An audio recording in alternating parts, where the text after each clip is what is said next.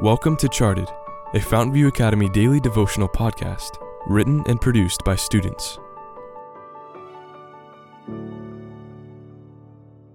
Episode 1, written by McLean Lemon. Lost, Part 1.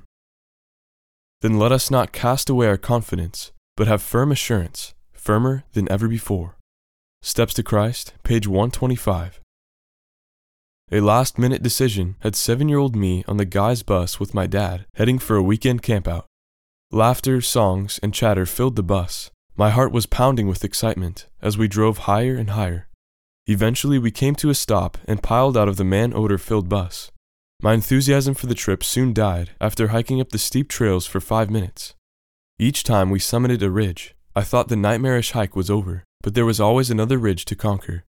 When we had at last reached the top, the view was breathtaking. However, the wind made me feel like I was standing behind a Boeing 747's jets.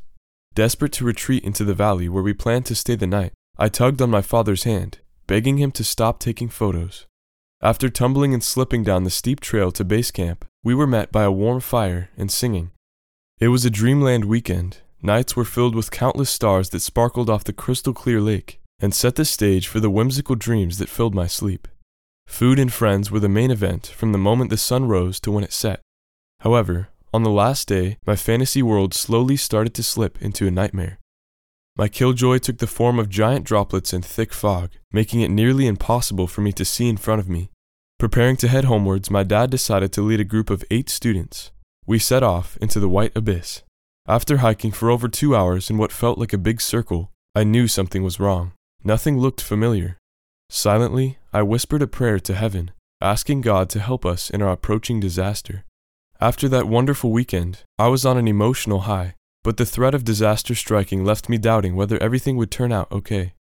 In the same way, when I am on a spiritual high, I think there's nothing that can bring me down, but at the first sign of trouble, my faith plummets. It's then more than ever that I need to pray for God's guidance.